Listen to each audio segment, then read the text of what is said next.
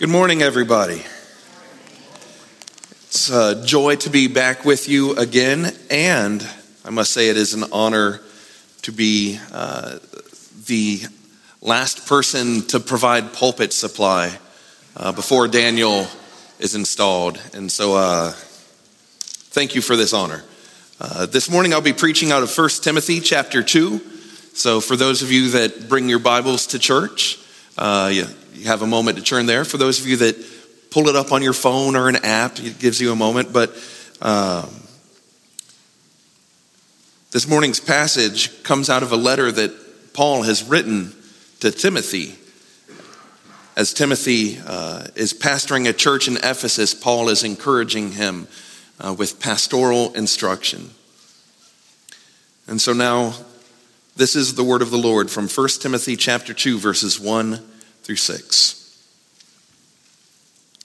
First of all, then, I urge that supplications, prayers, intercessions, and thanksgivings be made for all people, for kings and all who are in high positions, that we may lead a peaceful and quiet life, godly and dignified in every way. This is good, and it is pleasing in the sight of God our Savior, who desires all people to be saved and to come to the knowledge of the truth. For there is one God, and there is one mediator between God and men, the man Christ Jesus, who gave himself as a ransom for all, which is the testimony given at the proper time. This is the word of the Lord. Let us pray. Heavenly Father, we come before you this morning. God, we are thankful we're thankful for you. We're thankful for your word that you communicate to your people today. That you are not just uh, an experience of emotion, that you are not just a moral philosophy, but you are the living God. And you speak wisdom and power and truth. And Lord, I pray that this morning that you would pour out your spirit in this place Lord, use a broken vessel like myself to communicate your kingdom, not my words, but the glory and the gospel of Jesus Christ. Let us focus our hearts, and our minds on him this morning. And we pray all of this in his name. Amen. Now, in 1982, uh, there was an author by the name of Anne Herbert who coined a certain phrase. And she said, Practice random kindness and senseless acts of beauty. This is taking a, a common phrase of random acts of violence and senseless acts of cruelty and twists it to put a positive spin on it. And in fact, this phrase caught on in such a way that it led to a children's book by the same name Random Kindness and Senseless Acts of Beauty. And in this, this book, this phrase encouraged its readers, encouraged all people uh, to, uh, to engage in spontaneous acts of kindness, not asking for any kind of glory or recognition back, not asking for anything to be paid back, but just kindness for the sake of kindness. And while this wasn't the start of kindness itself, it did start some, uh, some movements throughout culture. Uh, in coffee shops, there is a, a, a phrase uh, referred to as sospeso, which literally, translate, literally translated as suspended. That someone would come in and pay for a coffee and say, This isn't for me, but if someone comes in and needs a coffee, I'm paying for it now so someone else can take advantage of it. Some of you might have seen uh, or heard of the uh, people going through a, a fast food line and saying, hey, well, I'm going to pay for that meal for the person behind me. And then they come up and, oh, your meal's been paid for here. This is, this is free of charge for you. And it started this whole pay it forward chain. In fact, a few years ago, there was a, a hashtag on social media called hashtag feed the deed. And it was encouraging people to go out and do a good deed and to tag others and say, all right, now I'm challenging you to go out and continue doing good deeds. And the whole point of this movement is that kindness is not something that is earned, but it, it's encouraged to just give kindness away freely without consideration of who might be receiving that kindness, regardless of color or background, political affiliation, social status. Not caring if that person deserves kindness, but simply to give kindness away freely. Now, this passage is encouraging a similar motivation to do something for others regardless of status, but it urges believers to do more than just share kindness, but it, it, it encourages the believer to pray. Specifically, to pray for others toward salvation. And this instruction is not just limited to priests.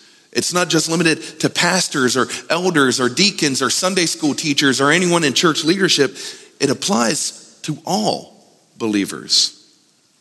In fact, I would suggest that this passage we've read this morning is instructing every believer to pray for other people.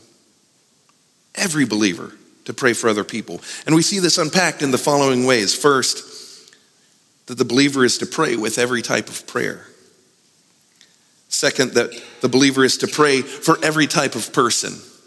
And lastly, to be reminded that our power, our, our prayers come from the power of one and only payment. Now, again, as, as we're looking at this passage in 1 Timothy, this is a letter from Paul to Timothy as Timothy is pastoring a church in Ephesus. And the letter is full of encouragement, instruction, discipline, uh, because Paul is not just Timothy's mentor, he's a spiritual father, he is his friend and brother. This letter opens with a warning against false teachers, warning Timothy against uh, uh, myths and endless genealogies of people trying to, to uh, prove their, their religious worth. People who would argue for the salvation for those who keep the law. And Paul is reminding Timothy no, no, no. Jesus came to save sinners. And in light of that, uh, of the saving work of Christ, Paul urges Timothy to pray with every type of prayer. Back in verse 1, it, it starts First of all, then I urge that supplications, prayers, intercessions, and thanksgivings be made for all people. Pray for all people. Pray for uh, uh, their provision that God would supply for them, their supplication that God would supply for their very needs. Pray for their well being, pray for their salvation, intercede on behalf of them. Go before the Lord and say, I want that person to know you. And pray with thankfulness. Thank the Lord for who He is and what He has done. Now, yes, this letter is specific to Timothy, but all believers can and should pray this way. Go before the Lord and don't just pray for your own needs. God, I need this, or uh, Lord, I, am in an emergency and I need to, to just fire up a, a flare. I need your help. But pray for the people that the Lord has brought into your life. Pray for their well being. Pray that God would supply for their needs. Pray that they would know who this God is and what he has done. Pray that the Lord would save them from the destruction of their sin. It's so easy to focus on we need the Lord to supply for our needs. Paul is saying, pray for others. This doesn't put you in any sort of elevated position over others. This doesn't say, well, I, am such a good, I'm such a great Christian because I prayed for you today.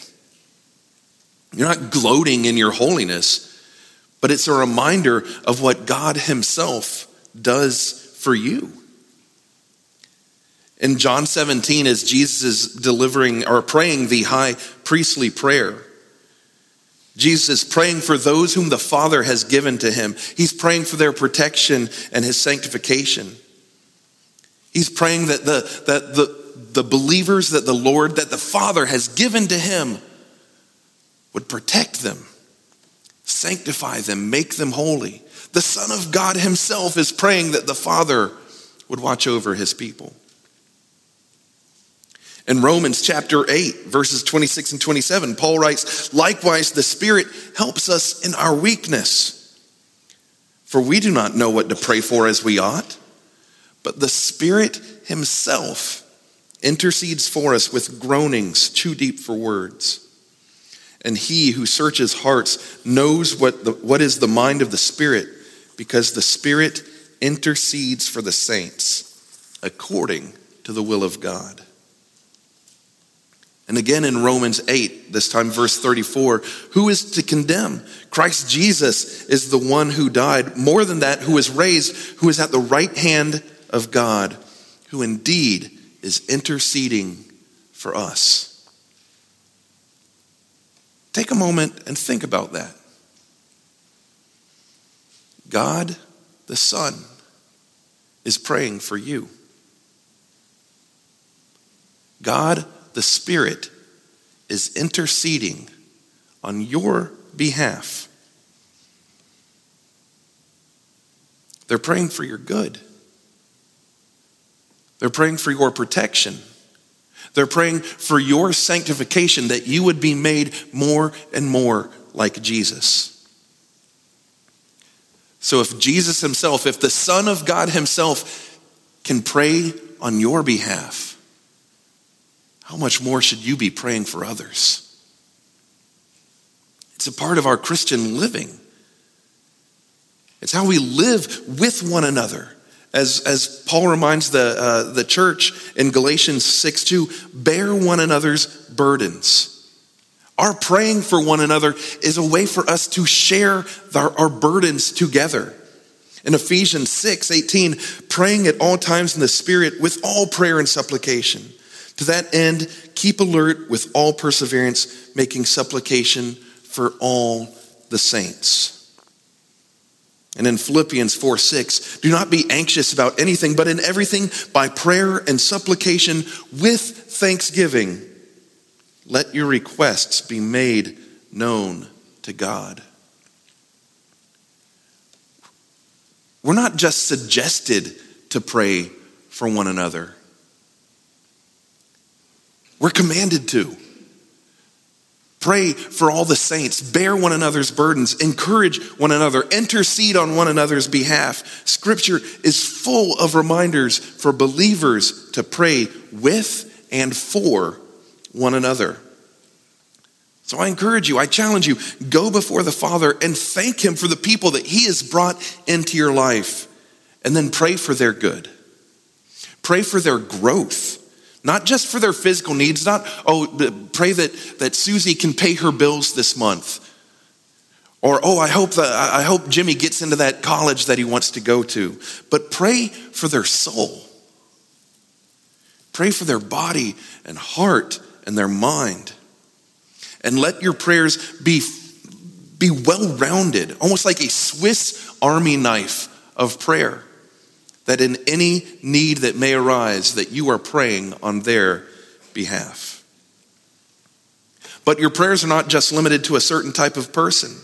Because as you, ty- as you pray with all types of prayers, Paul is also reminding to pray for every type of person. As Paul said, I urge that supplications, prayers, intercessions, and thanksgivings be made for all people, for kings and all who are in high positions, that we, the people, may lead a peaceful and quiet life, godly and dignified in every way. Paul isn't just limiting Timothy to praying for his church. Pray for those that are under my care. He doesn't say, he doesn't say, Timothy, pray, pray for all of the Christians you know. Pray for Christians all around the world. He doesn't just say, pray, pray for the good people, pray for those that are doing good unto others. He says, pray for all people. It's easy to pray for the people that you like.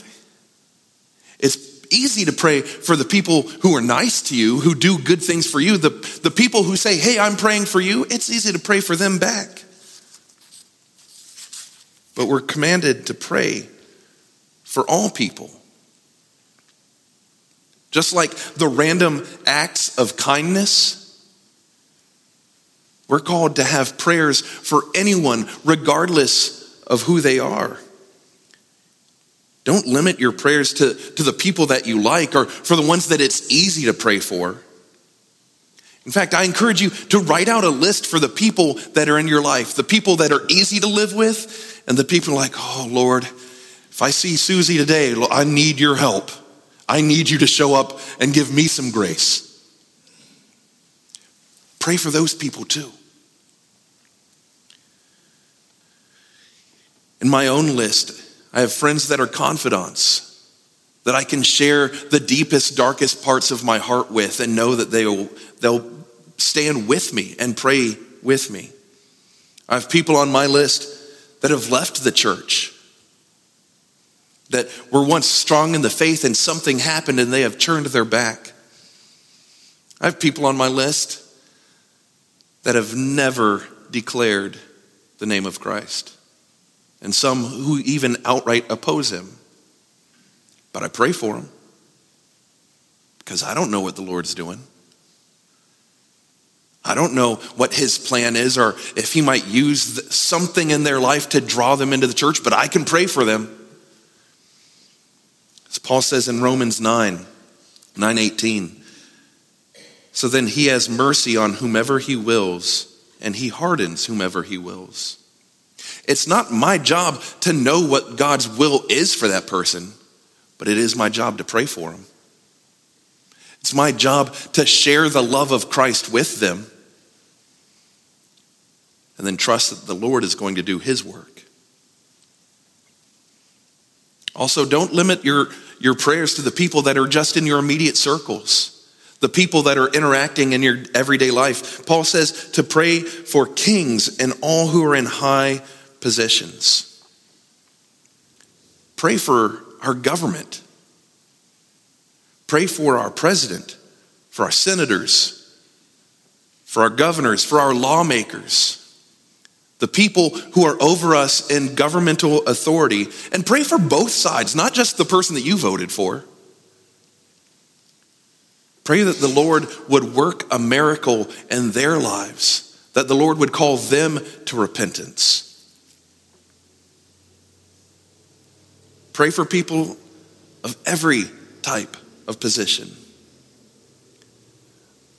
Throughout my life, I've seen so many celebrities and musicians and athletes that have been an encouragement to others because they use their platform to proclaim the name of Christ. Pray for them for boldness and for courage. Pray for the people that have the platform to advance the kingdom, not their own glory, but the glory of Jesus Christ. So when you pray, do you pray for people around the world? Do you pray for people in, in authority? Or are your prayers just limited to those right there in your immediate life?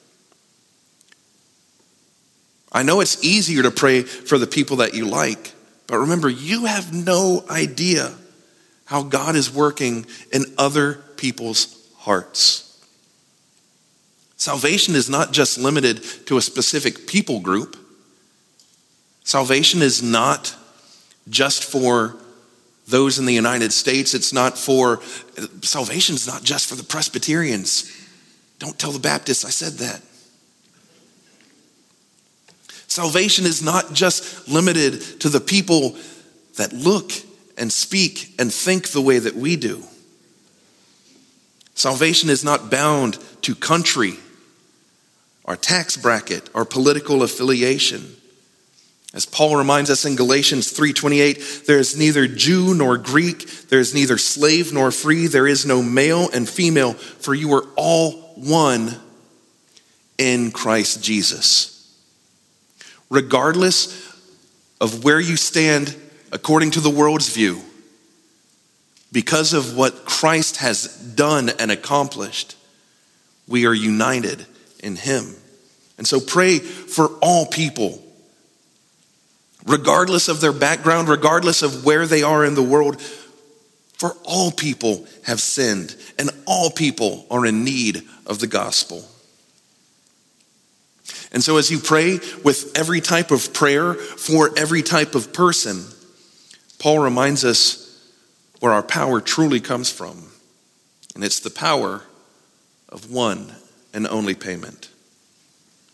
Look at verse 3. This is good, praying for all people. This is good, and it is pleasing in the sight of God our Savior, who desires all people to be saved and to come to the knowledge of the truth. He said it is good and pleasing.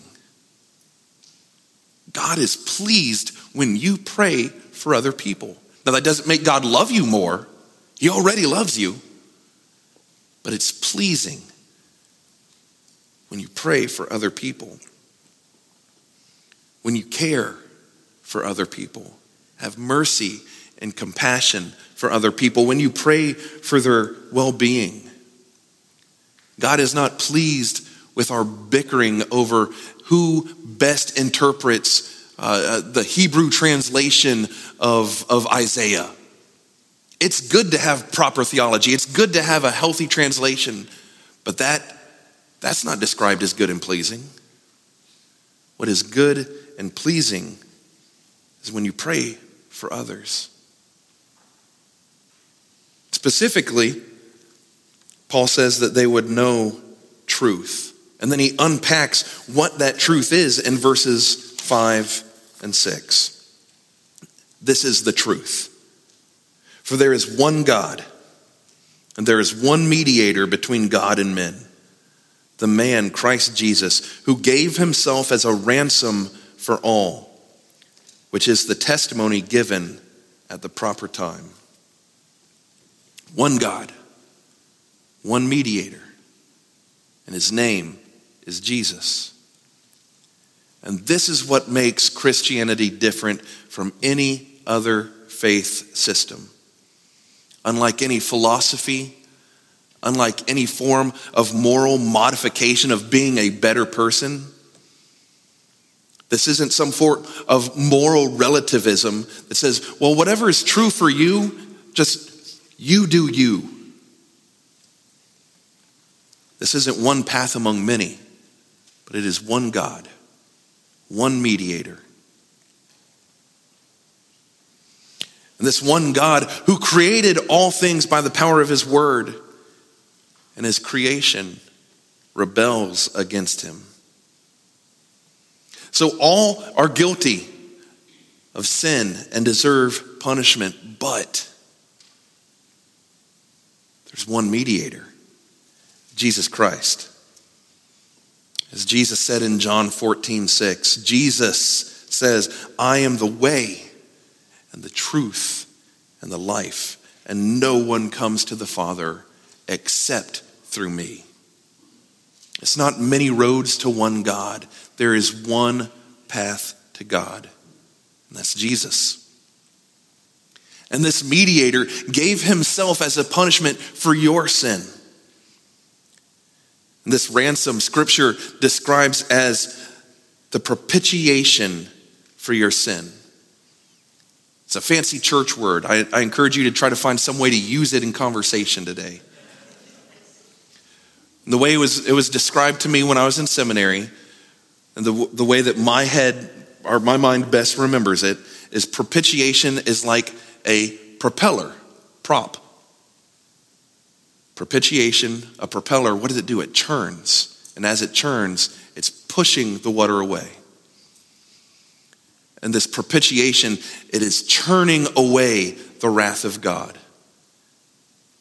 The blood of Christ churns away the wrath that you and I deserved. In Romans 3:25, Paul says, that God put him forward as propitiation by his blood to be received by faith. And this was to show God's righteousness, because in his divine forbearance he had passed over former sins.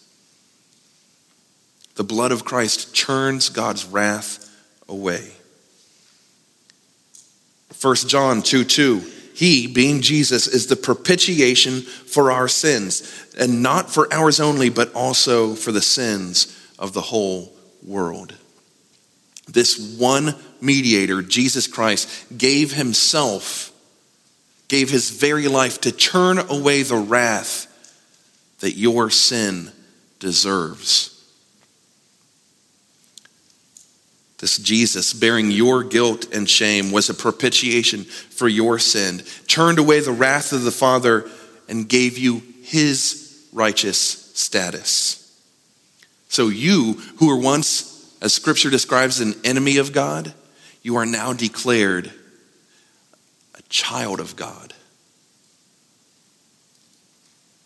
That wrath is turned away, and you are seen and viewed and clothed in the righteousness of Christ. Not because of your status, not because of anything that you have done, not because of anything that you could do one day, not because you're a nice person, not because you've done anything to deserve it, but simply because of the love of the Father. The Spirit has reconciled you. Jesus Christ Himself sits at the right hand of the Father, interceding on your behalf. And so I have to ask what is your prayer life like?